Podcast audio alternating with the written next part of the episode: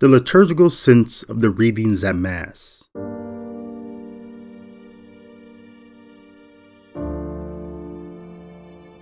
The Catholic Mass promises that whenever we attend to the liturgy, the real presence of the Lord is there with us. No matter how we are feeling, no matter what time it is in our life, whether it is a time of trouble, a time of distress, a time of anxiety, a time of joy, or a time of peace. The promise remains the same that from the rising of the sun into its setting, as long as we have priests, we will be able to visit the real presence of our Lord and worship Him, and He will condescend to commune with us.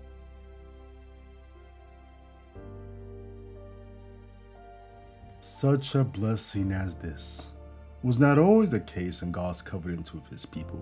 For example, in today's first reading for the 19th Sunday in Ordinary Time Year A, from 1 Kings chapter 19 verses 9 and 11 to 13, the prophet Elijah was running in fear for his life after Jezebel had promised to end his life for having killed all her false prophets. Albeit for different reasons, the imagery of Elijah running from Samaria to Beersheba, which was in the opposite direction to Damascus where God would send him, reminds us of Jonah who fled to Tarshish, which was in the opposite direction of Nineveh, where God was sending him to preach. Elijah's 40 days and 40 nights journey to Mount Horeb reminds us of Moses, who went to Mount Sinai, most likely the same mountain as Horeb, and remained there for 40 days and 40 nights just as Christ Jesus' test in the desert came after fasting for 40 days and 40 nights, Elijah fasted for 40 days and 40 nights until he came to the cave of Mount Horeb where God tested him, saying, Why are you here, Elijah? Here, the Lord implies that Elijah should be somewhere else other than here. Elijah is out of place because he is in fear of the world. He says as much in his reply to the divine question, saying, I have been most zealous for the Lord, God of hosts, but the Israelites have forsaken your covenant. They have destroyed your altars and murdered your prophets by the sword. I alone remain, and they seek to take my life. Here Elijah offers a typical response to the human condition. Like Elijah, we always seem to believe that God owes us something for doing what he has called us to do, but we never ask why an enslaved person or a servant should demand anything from their master who provides for them everything they need. Also, in times of trouble, we seem to doubt or forget that the presence of the Lord is with us. The response from God to Elijah's doubt was to say, What do you need to know that I am with you and that you are not alone in this? How about I give you a test?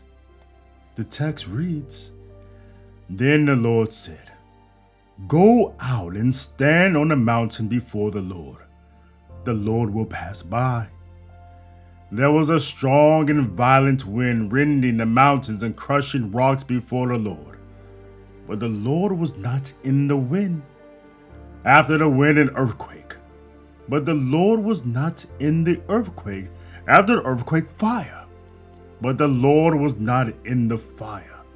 After the fire, a light, silent sound. Ah! there it was. Sometimes we look for these big, magnificent signs of awe and wonder to prove that God is with us. Still, sometimes it is just the appearance of a small wafer of bread and a drop of wine, or in Elijah's case, a light, silent sound. But when Elijah heard the presence of God, out of reverence and maybe a little shame and embarrassment because of his doubt, he hid his face in a cloak and went out and stood at the entrance of the cave.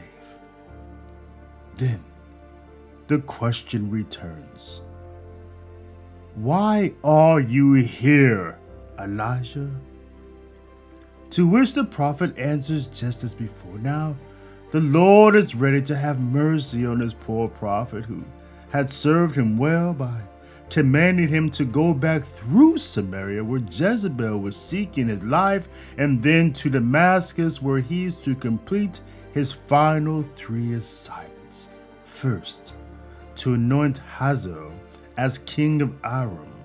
Second, to anoint Jehu as king of Israel. And third, to anoint Elisha as his successor. The prophet Elijah would only perform the latter of these three assignments.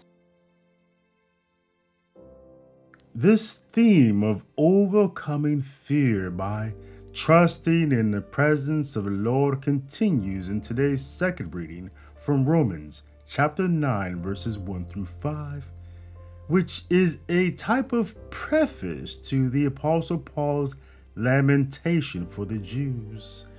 In this letter to the church at Rome, he says, I have great sorrow and anguish in my heart because he feels a, a, deep sense of anguish for the plight of his former brothers and kinsmen who have rejected Jesus, the Messiah of God. Yet he presses forward in speaking the truth to them because he says, My conscience joins with the Holy Spirit in bearing me witness. Today's Gospel reading from Matthew chapter 14, verses 22 through 33 also continues the theme of overcoming fear by trusting in the presence of the Lord with Simon Peter stepping out of the boat and beginning to walk on water towards Jesus. Peter overcame his fear as he began to sink, and in the presence of the Lord, Jesus cried out, Lord, save me. And the Lord did save him by stretching out his hand to catch him from sinking further. Truly, there are countless things we can fear or we can fear nothing by trusting in the Lord our God. The church and her sacraments are calling us into a divine life of fearlessness. She even desires us to reject sin, not because we fear the loss of heaven and the pains of hell, but because we love and trust in God. Peace be with you could be a mere response or an opportunity to practice how we respond. For peace is not a thing, but rather a person named Jesus Christ. This is just one way how the readings at Mass this Sunday connect to the liturgy and how the liturgy is forming us how to live our lives in the world. Be in the world which you have received through the liturgy. I am David L. Gray. Visit me online at davidlgray.info for more content and context about the liturgical sense of the scriptures.